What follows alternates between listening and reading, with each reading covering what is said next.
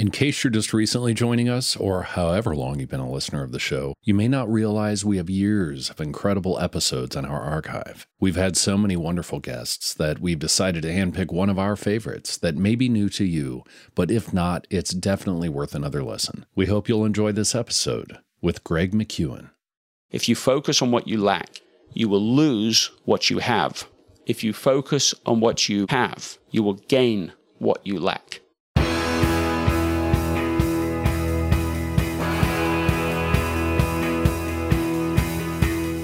Welcome to The One You Feed. Throughout time, great thinkers have recognized the importance of the thoughts we have. Quotes like garbage in, garbage out, or you are what you think ring true. And yet, for many of us, our thoughts don't strengthen or empower us. We tend toward negativity, self-pity, jealousy, or fear. We see what we don't have instead of what we do. We think things that hold us back and dampen our spirit. But it's not just about thinking. Our actions matter. It takes conscious, consistent, and creative effort to make a life worth living. This podcast is about how other people keep themselves moving in the right direction, how they feed their good wolf.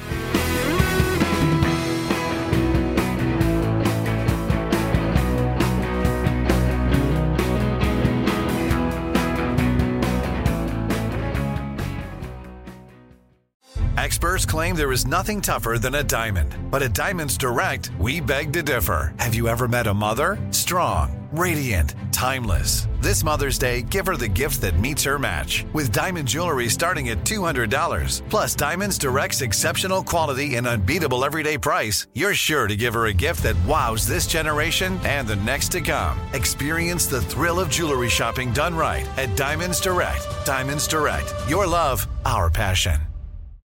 Thanks for joining us. Our guest on this episode is Greg McKeown, an author, public speaker, and leadership and business strategist. Greg often speaks on how to live and lead as an essentialist. His books include 2010's Multipliers and 2014's Essentialism. And today, Greg and Eric discuss his new book, Effortless, Make It Easier to Do What Matters Most. Hi, Greg. Welcome to the show. It's great to be with you. Thank you, Eric. I am really happy to have you on. We are going to be discussing your book, Effortless, Make It Easier to Do What Matters Most. But before we do that, we'll start like we always do with a parable. And in the parable, there is a grandfather who's talking with his granddaughter. And he says, in life, there are two wolves inside of us that are always at battle. One is a good wolf, which represents things like kindness and bravery and love.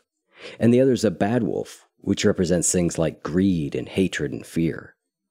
And the granddaughter stops, and she thinks about it for a second. She looks up at her grandfather, and she says, well, grandfather, which one wins? And the grandfather says, the one you feed. So I'd like to start off by asking you what that parable means to you in your life and in the work that you do. Well, this is the great choice of life. I had an experience a few years ago where we moved to quite an idyllic area just north of Malibu. It's this area that was built in the 1950s. The whole world moved on and no one told anyone here. So it's got white picket fences. It's more horseways than roads.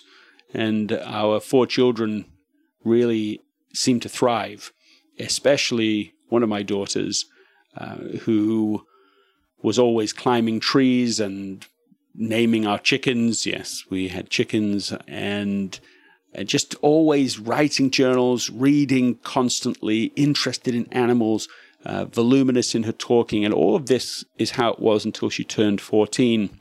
And then she started being slower in doing her chores. She'd answer us in more sort of one-word answers. And we just thought pretty age-appropriate behavior until in a routine physical therapy appointment, the therapist pulled my wife Anna aside and said, look, I don't want to alarm you, but she just failed a reflex test. And so I just think you should go see a neurologist just to be sure. And you don't have to be warned twice. What began that day was a, let's call it an agonizing experience, because she had a free fall in her capability, like just every single day. We were watching it differently now. So we were seeing it differently, but also there was more to see. So eventually, within a couple of months, it would take her 45 seconds to write the last three letters of her name, 2 minutes to write out her whole name, hours to eat a meal. Her personality, once so vibrant, just full of light, just became monotone, a lot of emotional complexity. And to make it even more challenging, neurologists, some of them 35-year experts in their field, just shrug their shoulders. All tests coming in the normal range. They didn't even offer us even the beginning of a diagnosis. So in the midst of that, what I experienced was the opening of two paths. It became clear that there were two paths. I think it's probably pretty analogous to the two wolves.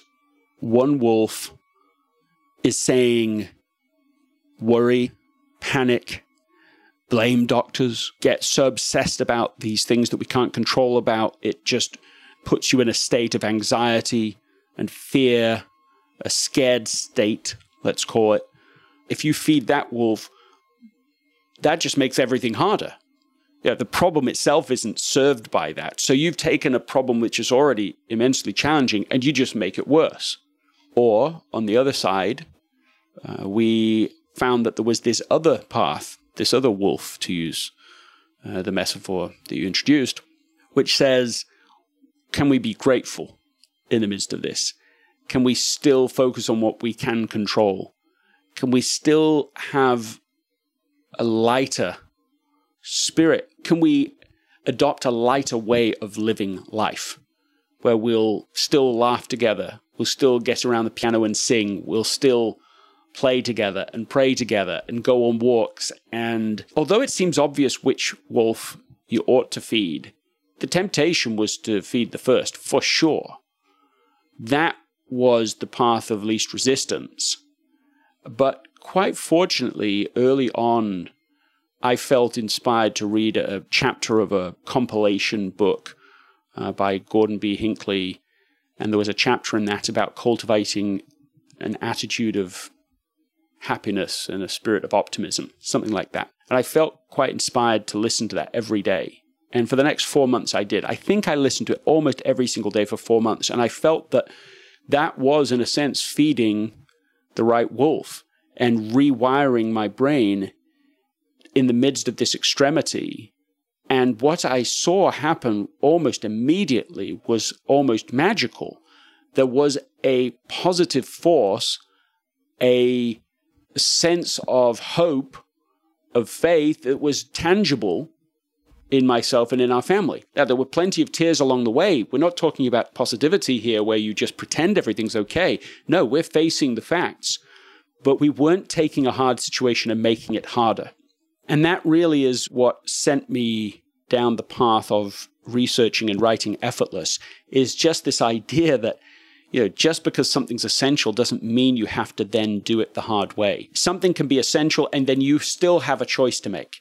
You know what really matters. We knew what really mattered in this case was helping our daughter to become fully well again. So the goal isn't ambiguous for us. But there were still two paths, broadly speaking, of how to handle it. And if we'd taken the harder path, the heavier path, if we'd fed the wrong wolf, then we would have been burned out in half a minute. We'd have been in such a state of anxiety that we would have burned out our own mental state. Well, then what happens to your marriage? Well, okay, then that gets harder. And that life isn't even almost worth living if your marriage is just hard enough and gets tough enough. And the culture in the family that we'd invested so much in could easily have been demolished too. And then what does that do for our daughter? I mean, if you're in that state of exhaustion, mentally, emotionally, in that kind of traumatic state, well, then you can't help her either because you can't make good decisions. Your discernment is gone. And so your chance of actually being successful is lower. All of that goes with the first path. The second path, we just saw so much good come out of being in what I now would call the effortless state. So much good came of it. And we were able to, in the end, it was a long journey. And that's an important part of the story. It took 2.5 years, ups and down along the way, but we had the energy and the light.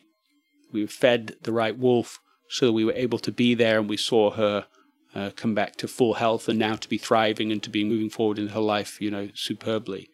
That story is what comes to mind when you ask me a question about The One You Feed. I'm glad you went there right away, because it's kind of at the end of your book, and I was going to bring it around to the front of our conversation. So I'm glad that you did that. I'm curious, as you were early on in that process, and you talk about that eventually that led you to sort of seeing this easier path versus the harder path. I'm curious, would you have been able to define it that way early on, or would there have been a different way you looked at it or phrased what you guys were choosing to do? I think we could have defined it as something close to the lighter path and the darker path. I'm not sure I would have said easier versus harder in the moment, but it reminds me a little bit of that movie. I can't remember the name of it, but it's the story of a spy from Russia who's here in the United States, and it's his story, and he has this extraordinary ability to maintain equanimity in the midst of all of these crazy ups and downs. And the phrase he uses all the time when he's asked, why are you so calm right now? And he said, well, would it help? You know, to get all emotional, to get angry, would it help? And I think that that's the right beginning place, is you say, well, would it help to overreact? Does it help to get all negative? Or does it just take a hard situation and make it harder? Life is hard. I got no questions about that. Life is full of challenge, and every person listening to this is dealing with something pretty hard right now, or maybe many things that are hard right now. And even if they don't share it with other people, even if it's quite secret, people are suffering. And I think that that is true for most people most of the time in 100 ways. You don't write a book on Effortless if life is effortless. You write a book on Effortless because it's full of challenge. And so to me, the key decision in every moment is whether to make it harder than it needs to be, or whether you can at least open yourself up to the idea, well, is there a better way? Is there an easier way? Is there a lighter path? And as soon as you start to open up, you find that there are all sorts of simple strategies. There are all sorts of better approaches. And so you still achieve results that you want in life. You still get to focus on the things that matter most, but you find yourself better able to do them, better able to cope. You can achieve even breakthrough results. I mean, imagine if you can start training yourself to look for effortless solutions, then let's say someone who is already on the edge of exhaustion, somebody who is burned out with the challenges of life, and maybe they're overachievers, but they've just run out of space. They're already working effectively as hard as they can. So what if they want to achieve, as many overachievers do, 10x results, much better results? Can any of the people listening to this who want that level of results work 10 times harder? Nobody listening to this can work 10 times harder. Right. They wouldn't even put in the effort to be here. So for those people, my brother Justin calls the hit squad, hardworking, intelligent, talented group of people. For those people, they can't work 10 times harder. So suddenly you say, well, if you can't work 10x harder, let's find 10x easier way to achieve the results. And then you can achieve extraordinary things and still without burning out. That sort of becomes the value proposition of Effortless, is that impossible things start to seem within reach because we don't have to do them the old paradigm way of just through grinding effort. I'm fully in favor of effort, but it will only take you so far. Past a certain point, you just have to find better, smarter, simpler, in fact, yes, easier strategies. And so what would you say are some of the things that were most important as you applied this idea to you and your family's life? Because I think a lot of people listening to this, certainly people who are listeners of this show on any kind of regular basis, are going to be people who at least go, yeah, I don't want to make life any harder. We talk on this show all the time about all the ways we make things worse. Sometimes I feel like everything I teach people is about how to not make things worse, which sounds kind of pessimistic, except we are incredibly good at making lots of things in life worse. And sometimes simply not adding to the burden is a really big deal. So what sort of things helped you guys to either not add to the burden or actively lighten it sort of in your family life? And I think then we'll, you know, I'll turn our attention to some of the strategies in the book that I wanted to hit on, but I'm kind of curious which of them were closest to sort of you and your family's experience that were useful? Well, let me offer two. Well, I mean, we've all heard surely that thankfulness and gratitude are important, but it's a principle that is unique among principles because there's no way to overdo it. Most principles have a point of breaking where if you do it too little, that's not good. If you do it too much, now it's a problem. Most principles, most characteristics are like that. Most truths are like that. I have not found a place that gratitude breaks. I haven't come anywhere close to that point. It's enormously powerful. It can be applied far more broadly and deeply than's obvious. For example, so I've done for years a gratitude journal. I'm past 10 years now. I think we're probably at 11 years, and I don't think I've missed a day in 11 years, right? And in that journal, I'm writing, you know, all the things I'm thankful for. So I'm way past 10,000 items now. That's great. I mean, it is so centering, and all the way through this situation with our daughter, I was doing that. That's level one, let's say. What's level two? It's what do you do in between? You know, what I describe is a ritual that means something to me, right? That's more than a habit. A habit is a thing you do consistently. A ritual is something you do that you enjoy the doing of it. The way you do it matters. A ritual is a habit with a soul. And so writing, you know, my journal and the way that I do is a ritual. I enjoy the process of it, not just the fact that I've done it later. Oh, good, I've written today. That's a good feeling. Doing it is good. But in between that ritual, you've got the real life, right? Most of life is not in the journal writing process. It's in between. So how does gratitude play in that? And one of the habit recipes that we began that is still a part of our family culture, woven into the fabric of it now, is that after I complain, I will say something I am thankful for. And what I noticed when I started doing that myself is that I complain much more often than I realized. So I think of myself as quite positive, quite grateful person in some ways. It was just the easiest thing to walk into the other room and you see a child doing the wrong thing and you focus on that. The meeting goes too long, or the temperature is too hot or too cold. I mean, endlessly. Just begin with the complaint. Well, this recipe accepts that as a sort of natural tendency in humans and builds on it. You just take advantage of that. You turn, let's call it a negative tendency into a positive tendency. So every time you complain, you say something you're thankful for. I mean, even if you change the ratio to 50-50, the impact is instant. And what begins as just a nice new technique quickly changes the culture and dynamic around you. Barbara Fredrickson called this the broaden and build theory. And it basically means that if you can get into what I call now an effortless state, but into a state of gratitude in this moment, of positive emotions, that it creates a natural upward momentum. So it doesn't just say, oh, I feel better, which gratitude will instantly do. You will instantly feel happier. You will instantly feel better about your life and about yourself and about circumstances. Well, that means that you show up differently. It means the next interaction you have with somebody is more positive. So that increases your optionality with them. It improves your relationship with them. And that materially improves the resources you have at your disposal in life. And so this is why she calls it broaden and build. There's an upward momentum. And it all begins by just catching yourself when there's something, you know, you complain, you catch yourself, and you say something you're thankful for. I've done it now with our children. I remember one time doing it. The auntie was said, if you complain, that's fine. Now you have to say 3 things you're thankful for. And I remember my son at the time, I said, okay, now give us your 3 things you're thankful for. Okay, number 1, I am so thankful that my dad wants to play this game where we have to say 3 things we're thankful for every time we complain. And he said it just like that, you know. Like, and here's what's powerful is that it didn't matter. We all laughed and it worked. And seriously, a principle or a characteristic that is so powerful that you can do it with a degree of cynicism and it still works is powerful stuff. And that's exactly what I found. It almost doesn't matter your attitude. It just has this disproportionate effect. I'll summarize the effect this way. If you focus on what you lack, you will lose what you have. If you focus on what you have, you will gain what you lack.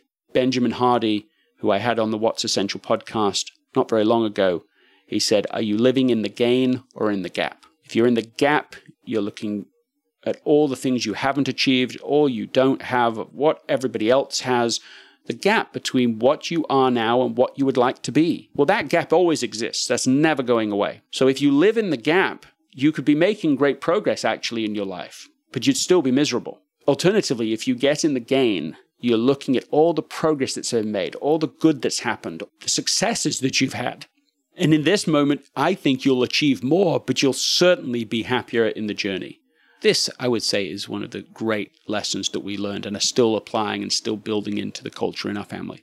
Makes me think of slightly different context, but same sort of principle, which is Stephen Covey's circle of concern versus circle of influence. You know, the idea is we've got this big circle, which is everything we're concerned with. The small circle is our circle of influence. The more time we spend in our circle of concern outside our circle of influence, the more our circle of influence actually shrinks. We wear ourselves out by worrying about stuff, and what we can actually affect and change shrinks. Whereas if we flip it and we spend our time in our circle of influence, spend more time there, it actually starts to grow and we begin to be able to affect more things. It's a very similar idea to that. When you focus on what you lack, you lose what you have. When you focus on what you have, you get what you lack. Yeah. I really agree with that.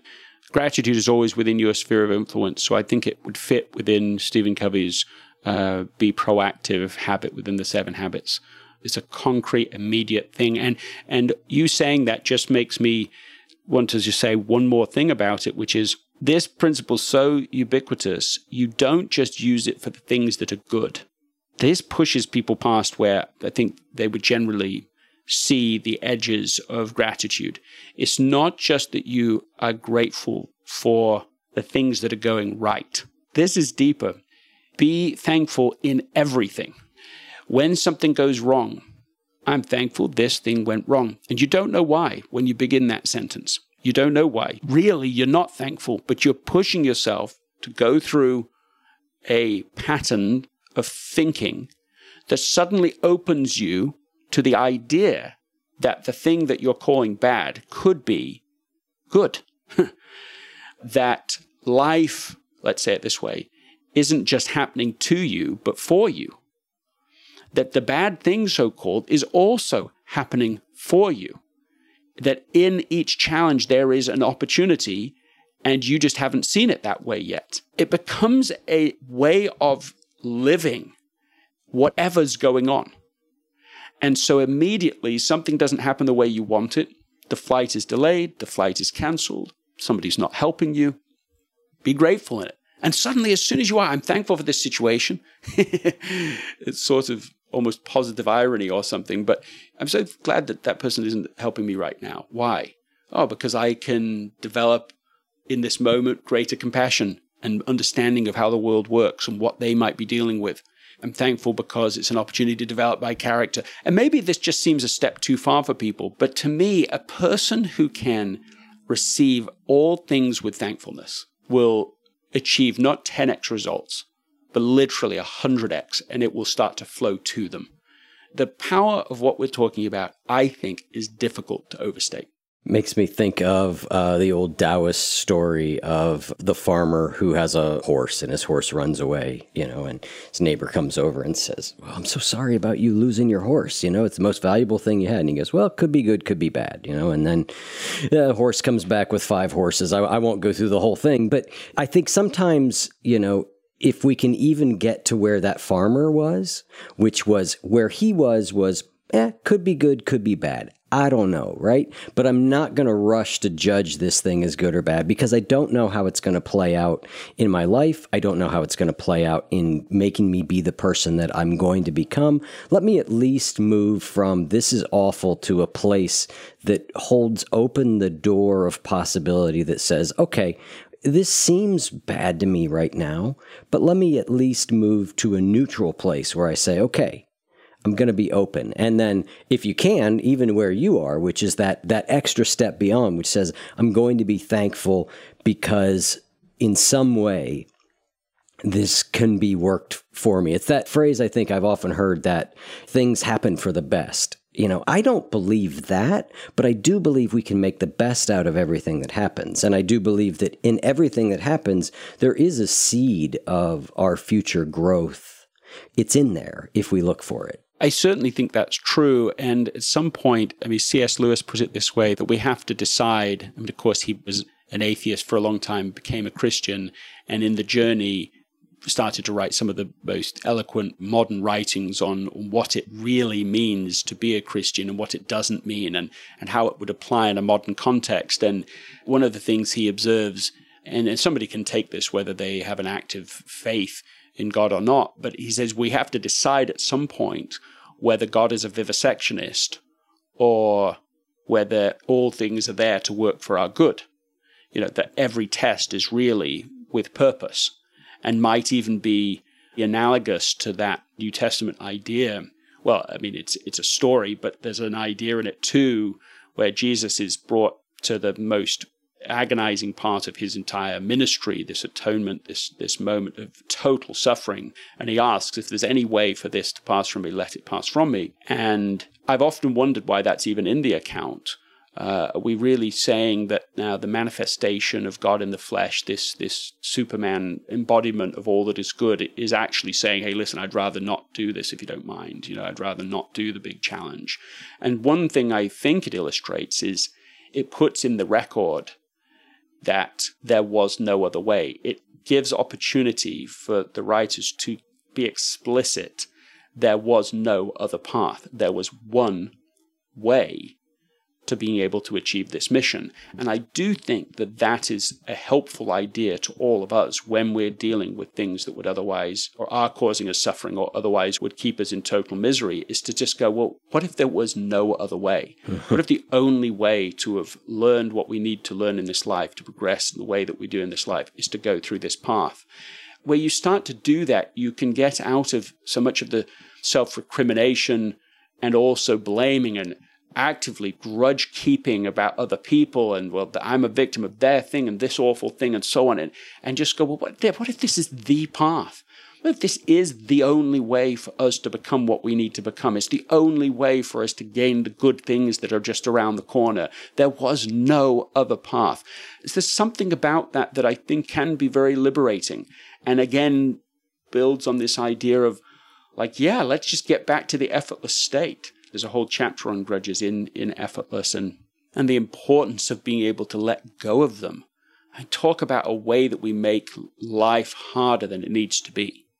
There's no number of opportunities for us to pick up a grudge, to hire a grudge, we might say even. I like that language. Echoes Clayton Christensen's question of, like, what do we hire this product or service to do for us? And if you do that with grudges, it opens the whole subject up, because you say, we have grudges for a reason. What did we hire them to do for us? We hire a grudge, maybe we hire a grudge to make us feel one up with the relationship of the person that hurt us. We go, well, yes, well, I see, look at that, and I'll hold them to it, and that terrible thing they did. See, there's a concrete thing, and I can point to it, and I can point to it 100 times. They did this wrong to me. And we do it to kind of make ourselves feel superior. But does it? Do grudges actually make us feel superior? Do they make us more powerful? You can evaluate a grudge like a job evaluation, where you say, okay, well, I hired you to do this. How are you doing? Your performance evaluation. Are you making me more powerful, or do you make me endlessly feel like a victim, endlessly feel weaker? Grudges make us feel weaker. They don't make us feel more powerful. Maybe we do it to get people to feel sorry for us. You know, provide us sympathy. They might give us things, opportunities, benefits might come to us. And that's true too, but it's a short-lived benefit, because in general, people get quite fatigued with that kind of victimhood story, which is one of the reasons we have to keep finding new people to tell our grudge story to. It's because people only have so much time for it. And so if you go through and evaluate it, you find that grudges don't perform their duties well. And so it's time to fire grudges.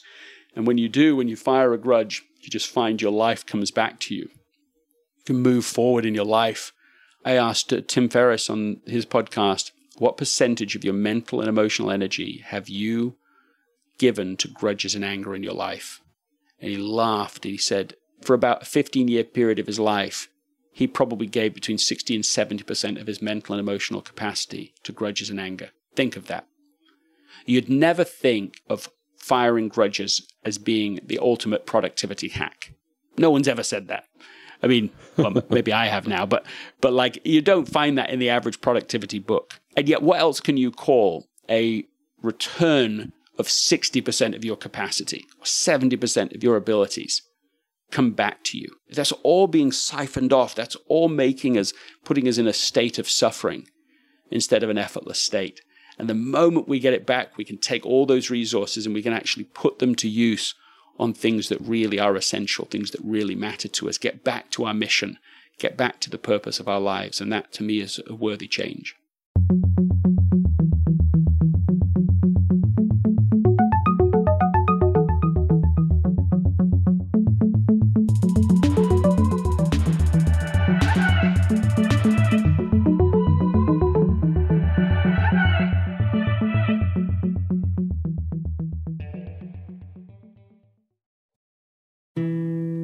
As women, as humans really, the world can trick us into believing we're doing life wrong, which keeps us small and separated. But we don't have to play along. Let's make a plan together, shall we? I'm Jenny Gay. And I'm Brandi Lust. And we host a podcast called Something to Normalize. As best friends and experts in mindfulness and adult learning, we've done the hard work of courageously engaging in self-exploration, healing, and self-expression. In our podcast, you'll be a fly on the wall for intimate, safe conversations where we share our life experiences, collective wisdom, and research from experts to help you breathe that big sigh of relief that comes from feeling seen and understood. When we join forces in honest conversations, we find the very thoughts, experiences, and feelings we often keep to ourselves are the very ones that are most likely to connect us. This leads to more self-trust and greater connection. This is the power of normalizing. Join us. There's nothing off limits. It's all just something to normalize. You can listen to Something to Normalize wherever you get your podcasts. The wait is almost over. Get ready for the 2024 NFL season as the full schedule is announced. Bring it on. Every rivalry, every rematch, every rookie debut, every game revealed. The 2024 NFL schedule release, presented by Verizon, coming in May. Live on NFL Network, ESPN2, and streaming on NFL+. Terms and conditions apply to NFL+. Visit nfl.com/schedule release to learn more. Xfinity has free premium networks for everyone this month, no matter what kind of entertainment you love. Addicted to true crime? Catch killer cases and more spine-tingling shows on A&E Crime Central. Crave adventure? Explore Asian action movies on Hayah. Searching for something extreme? Check out skating, snowboarding, and more on Fuel TV Plus, the global home of action sports. And find crowd-pleasing bops on iHeartRadio's Hit Nation playlist. There's new free shows and movies to love every week. Say free this week in your Xfinity voice remote. People have often asked, well, how do I forgive? How do I let go? And I often think the very first and most important step is to do exactly what you just described, which is to see what it's costing me, to really see what's happening by me holding on to this.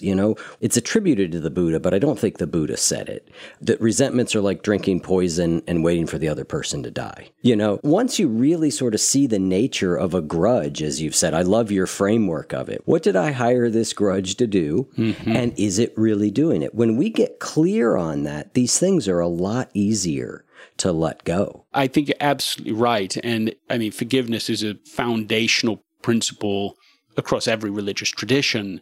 It's part of the wisdom of every generation, of every societal culture that survives over a long period of time. Why?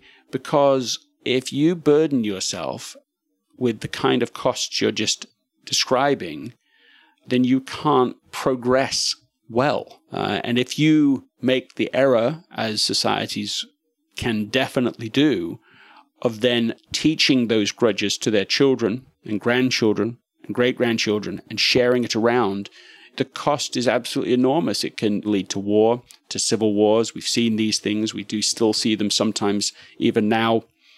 And I do agree with you too that a key breakthrough is to realize It's not a selfish thing, so I can't say it that way, but there is a self-interested reason to do this. The forgiveness is not saying, well, I'm just going to do something good for this other person. It may do good for the other person, but it isn't the point at all.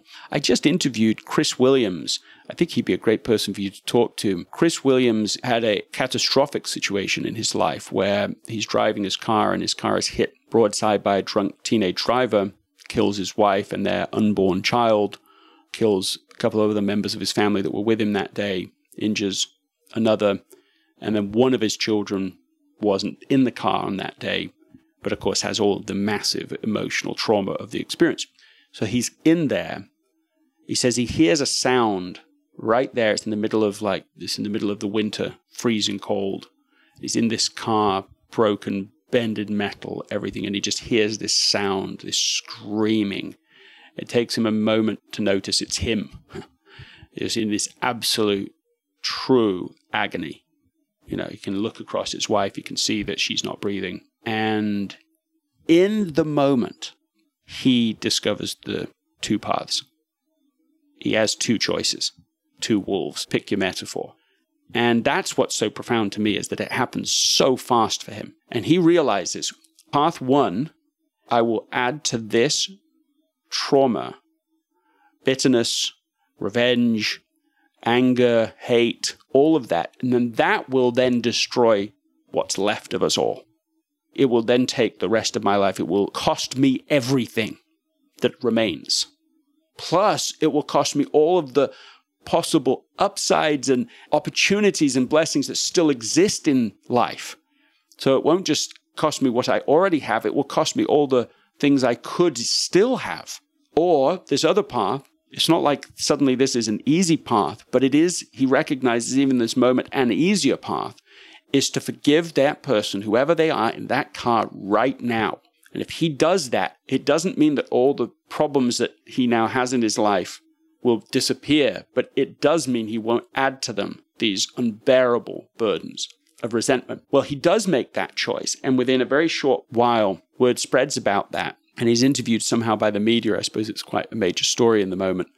He gets asked about it, so he makes this comment. He said, yeah, please, just someone, everybody here, just forgive someone. We're coming up to February 14th, Valentine's Day. Do something for someone as an act of kindness in the name of my broken family. Just do something to forgive or to do good. He got thousands of responses all over the world where people did that. And so you see already that his choice is turning a negative into a positive. And a person who can turn a negative into a positive can never be defeated. I mean, so many good things have already come. He went on to write a book about it, to teach about it, to talk about it, to share it. He continues to do it. Well, he got remarried. They have more children. They've built good, and good has come from it. And here we are talking about it now. That's the power. He let go. He made another, though, important distinction. I think this matters. He did the forgiving right there. And now that doesn't mean he never felt bad again, of course, that's not right. But he still made an important choice. But he said, if you make forgiveness conditional, then you're trapped.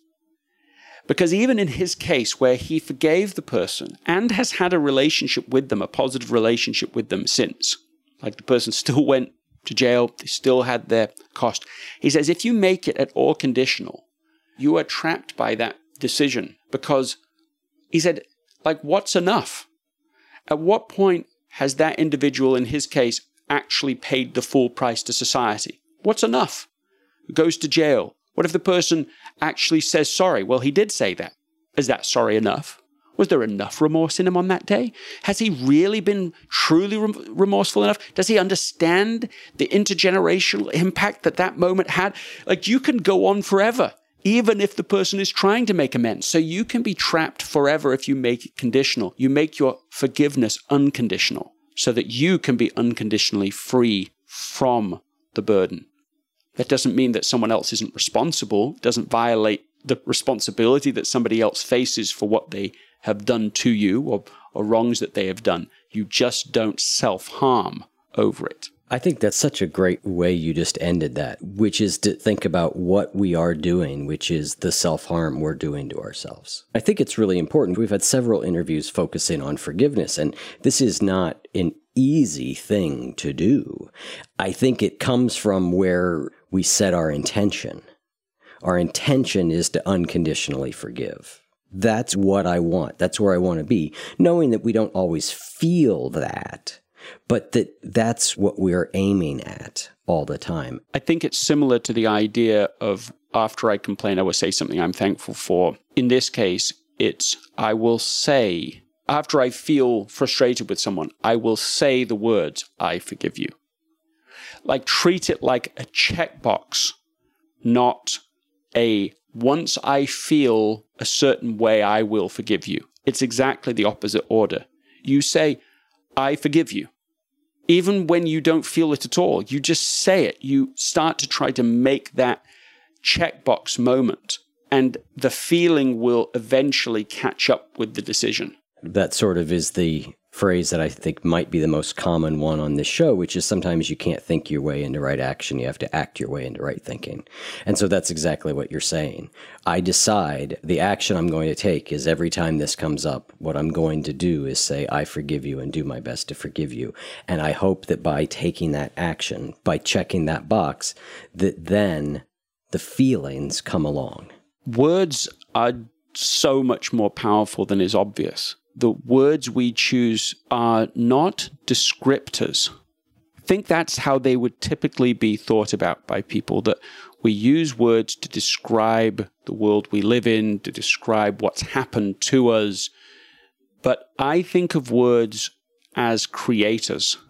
When we speak, we're creating, we're breathing. Our words create the future. Yes, I will say it that way. There's another biblical reference. And again, you can read that as literal as somebody wants or as symbolic as somebody wants. But if you think about the creation story, even if somebody thinks about this as a myth, as stories that frame the Western world, there are all sorts of symbolic benefits. And one of them is the idea that God says, let there be light.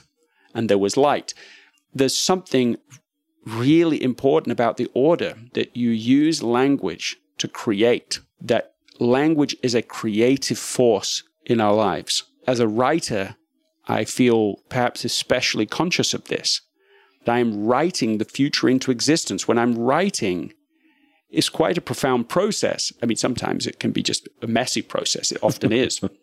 But it also is profound as you try to weigh up words, aware that it could be that a million people or millions of people will end up reading what you're writing right now, that this is not just describing something in the past, that you are breathing something into existence in your words. Well, similarly, in our own lives, I think we use the power of words quite unthinkingly sometimes, a little thoughtlessly.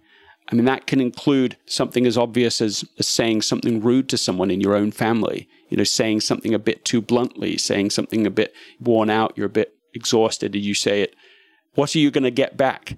It's so predictable. Mimetic creatures, people tend to return exactly what they're given. And so you do that. You have now created in your future an argument. You have created an unpleasant conversation in the future.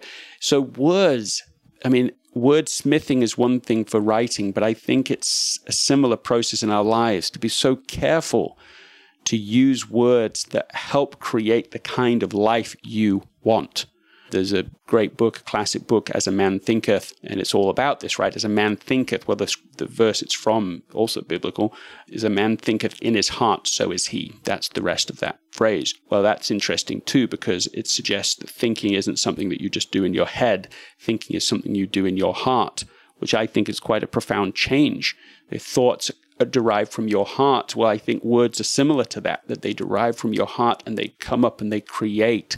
And so trying to work out how can I use words intentionally to try and create the kind of future relationships and results that I want is a non-trivial change once people start to discover the power in those words.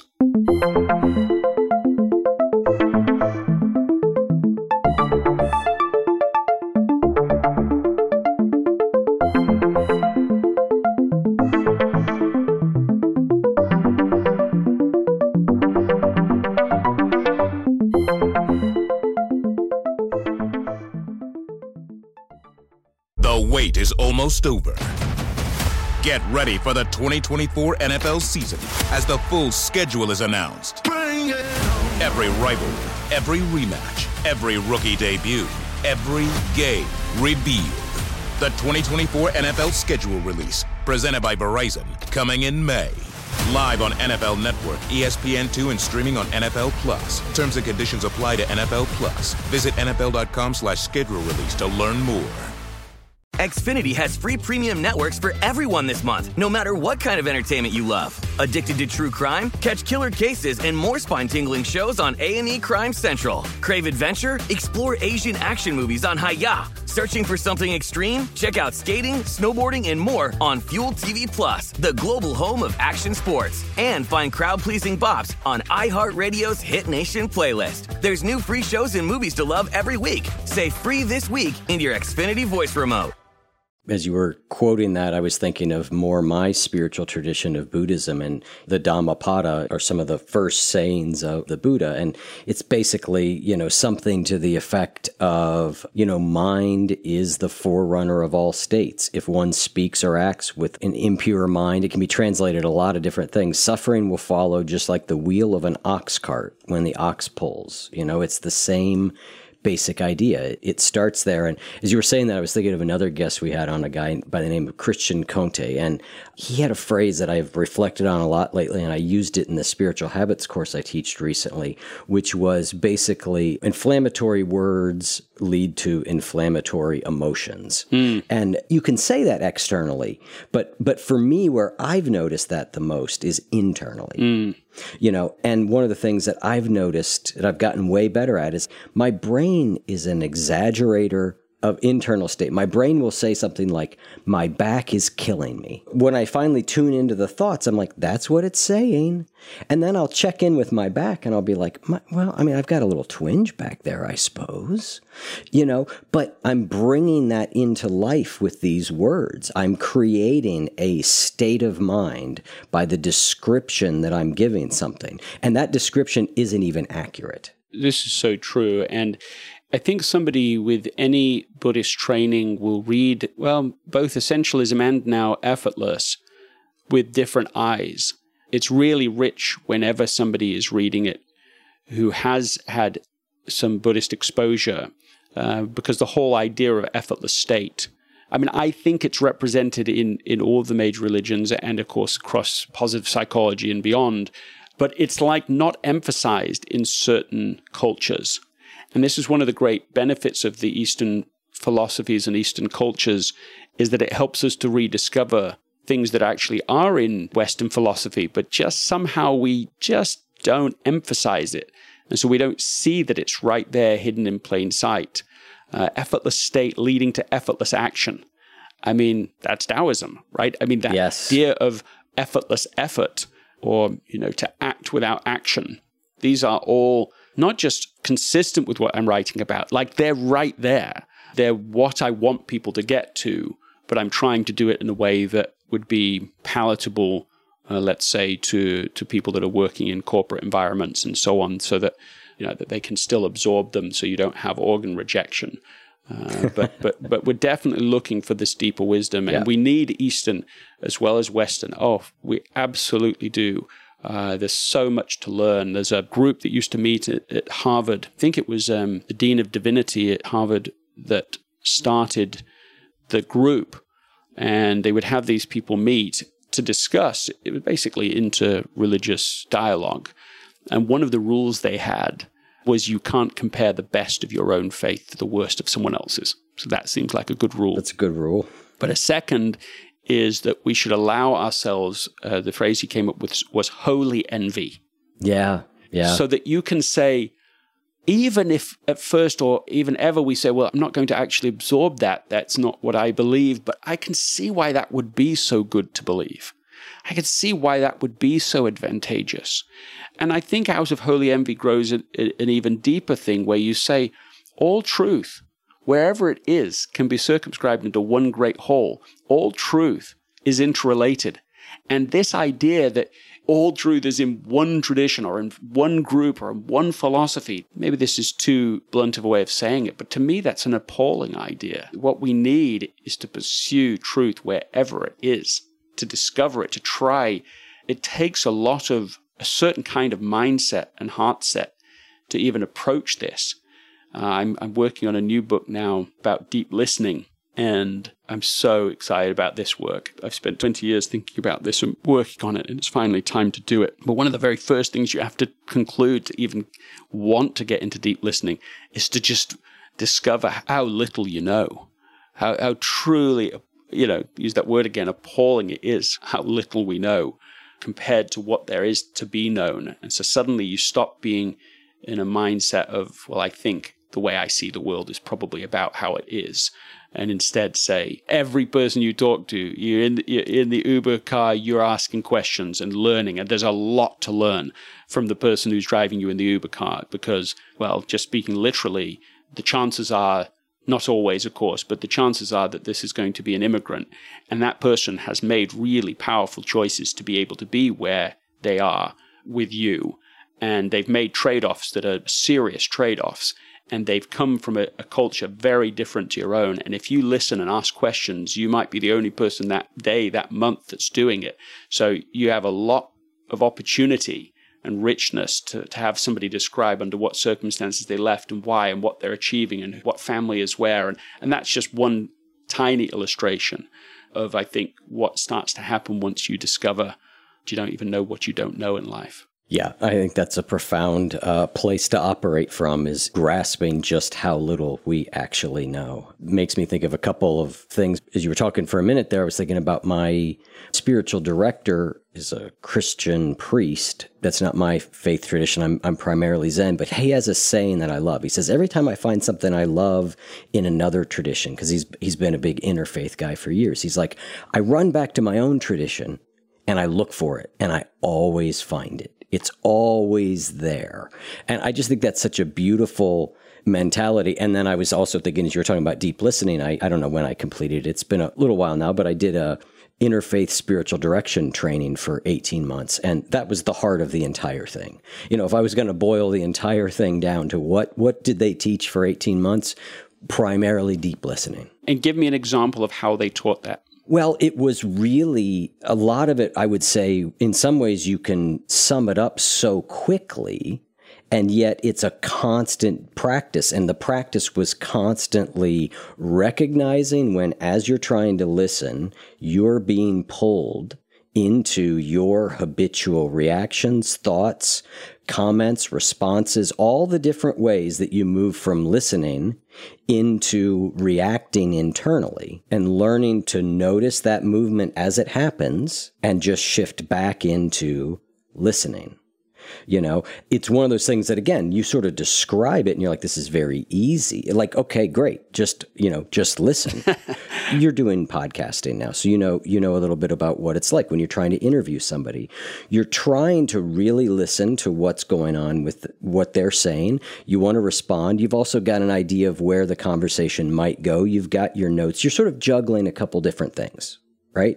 And I think deep listening for me was learning to juggle this, like listening to the person and giving them my full attention. But the other thing I'm juggling is what's going on inside me at the same time, and learning to sort of not get stuck or lost in that, because that's where typically we stop listening, is when we start wanting to either respond. Now we're formulating what we're going to say, or there's an emotional reaction happening inside me. Like they're talking about this thing and I'm thinking, do I agree? Do I not agree? What do I think about that? Or there's some feeling coming up, but it's all sort of pulling me away. So I've got to be listening really deeply to the person, but I also have to be listening to what's happening inside me, not to give it a lot of attention, but to notice that it's happening so I can shift back. Yeah, it sounds, as you describe it, like a meditative practice. 100%. That's often the way it was phrased. So it was interfaith spiritual direction. And deep listening was framed as A, the heart of what spiritual direction is, but B, as a contemplative practice. I relate to so much of what you're describing there. I think deep listening is the closest experience I have on a regular basis to meditation. I do meditate. But I find deep listening when you, to use the Gottman's phrase for this, that you shelve your agenda. You have an agenda, but you shelve it so that you can even be here. So so you can even give attention to something. And then when you get into not just surface listening, which I think surface listening can be quite hard, but deep listening, I think, once you develop the skill, you know, what you're doing with it is easier than surface listening because it's so much more interesting. Surface listening is painful. If you're just listening to somebody, they're just rambling on and rambling on, and you're not really paying attention and you're not really there, it's just a tax. You're not getting much from it, but you're still having to give something. So it's kind of like a pound of flesh. But deep listening, everybody's so interesting once you get beyond the surface. There's so much going on in them. There's so much to relate to. There's so much to absorb. It's the richest journey of life. And my observation currently is that it is missing. In fact, I just put on Twitter, I'm going to pull it up because I thought this was really interesting. I just did this yesterday. I asked the question, do you ever feel we have lost the ability to deeply listen? And there's just tons of responses. I wasn't expecting people to really write responses to it. It was more of a rhetorical question or something. But I just had so many people talk about this lost art. I mean, certainly I put out a poll on LinkedIn where I'm quite active. And I don't know, it's a non-scientific poll, but 1,600 people or so responded immediately. And 90% of people believe that we either have lost it or we never had it to begin with. It wasn't a very robust poll. But that means that just only 11% of people think that we haven't lost it. And that speaks to something. Somebody was just talking to me just a couple of days ago. I was doing a TV appearance and I was talking with the director afterwards for about 45 minutes. And he said, when you told me you were writing this new book and you sort of said the approximate title of it, he said, I just realized there was something missing in my life. It named something missing in my soul. That deep listening just isn't there. It's not a part of life. Everything's interrupted. He said at home, everything's interrupted. There's always something, someone, some input, digital input. Of course, if you have children, it's definitely going to be inputs there. Somebody knocks on the door, something's on the radio, something's on, you know, there's always something. And that's even to not even to mention the phone. This you know, makes a useful servant, but a poor master. And I sense it's just mastering so much of our lives and still too much of my life. It just makes deep listening rarer. And yet this is what we yearn for. Maybe it is the deepest human need, is to be known, to be heard, to be seen. I mean, what happens, Eric? What happens psychologically to a person who has never been deeply listened to? I haven't done the research yet, but I'm doing it, beginning it, to try to answer this and many other related questions. But I'm so curious to actually identify what research we have about what happens when people are never deeply listened to. I mean, we can hypothesize that they feel no value, that they feel not fully human. You know, there's a lot of childhood attachment theory around attunement, right? We could say that the process of attunement between parent and child is a process of deep listening. I think so. And we know all the ways that when that doesn't happen, that things can go wrong for children. Well, the disorder attachments can be some of the most catastrophic psychological issues that people then live with for the rest of their lives. They don't trust humans. Yep. I had Josh Shipp on the show. He wrote a book called The Grown-Up's Guide to Teenage Humans. But yeah, we've had him on. Been a long time, but yeah, amazing man. Josh Shipp was left by his mother, abandoned. That's how certainly he felt about it. And what he learned from that experience for years was that you couldn't trust adults. And so he never did. And of course, that causes incredible dysfunction. Yeah. Because every time anyone does something, even if they're trying to do something good, will be distrusted by him. Even if they are sincere, even if they're genuine, even if they're reliable, they are trustworthy, he won't trust them. And so it does create a detachment that it took somebody coming along and being so consistent with him for years for him to just question the paradigm that he'd gained. And so I think maybe there's a miniature version of that going on for all of us now because of this, what we would call it disconnected, wouldn't we? We'd say, you know, technology has made us disconnected rather than connecting us. But isn't that not much of a stretch linguistically from disconnected to detached. Mm-hmm. I wonder if it isn't true that for many people, they're suffering with a sort of lightweight version of detachment disorder. They just feel disconnected from people. You know, they've been isolated for the last 18 months because of COVID. But then even in normal life, when they're in a big group of people, it's almost worse if you're in a big group of people and you feel detached and disconnected. That's a greater form of loneliness. Yeah. Yeah. If you feel that separation. And so, I mean, I think we could probably tie up all these threads into a single idea, which was shared with me by a friend. He said, in life, we have to shift between being in the scared state and the sacred state. Yeah. And I love that because, again, linguistically, just one letter difference. Right. Scared and sacred. And to really get into that mode where you're listening deeply past the surface scared state, which I think is sort of at the periphery, and get deeper so you can start to feel that, you know, whatever the language we choose, that wisdom, that conscience, that guidance. And that I think produces somehow a certain ability, confidence, ability, I'm not sure the right word, to be able to even listen to other people, to even be able to engage appropriately with the world around us, to orient ourselves well. And surely that path of deep listening within, deep listening without is key to being able to live our lives more effortlessly, to even know what is essential to us, to know what's essential to other people, and then to do it, to be more aligned is so much better than this state of suffering. Makes everything harder, makes it harder to even know what is essential to us and what is not, makes it harder for us to engage with other people because we distrust them and we're out of alignment with them. And all of this, I think, adds up to a life that makes everything much harder for ourselves and the people around us. I think that is a wonderful way to bring it all around and sum it up. There's about 75 ideas in the book that I wanted us to talk about, and we've run out of time. The book is called Effortless, Make It Easier to Do What Matters Most. There's so much great stuff in it. Encourage listeners to check out your What's Essential podcast. Yes. Check that podcast out. And Greg, thank you so much for your time. I've really enjoyed this conversation, and it's been really rich for me. It's been a pleasure, Eric. It's great to be on the One You Feed podcast. If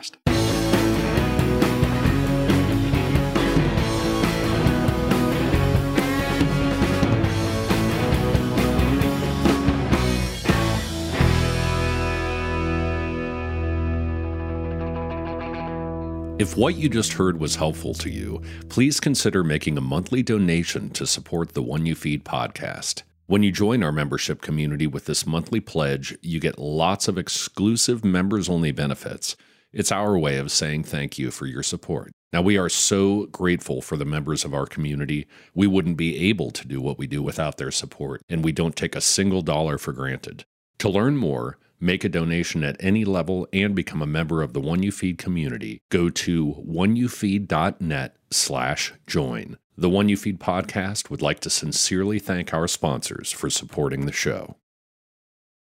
The wait is almost over. Get ready for the 2024 NFL season as the full schedule is announced. Bring it!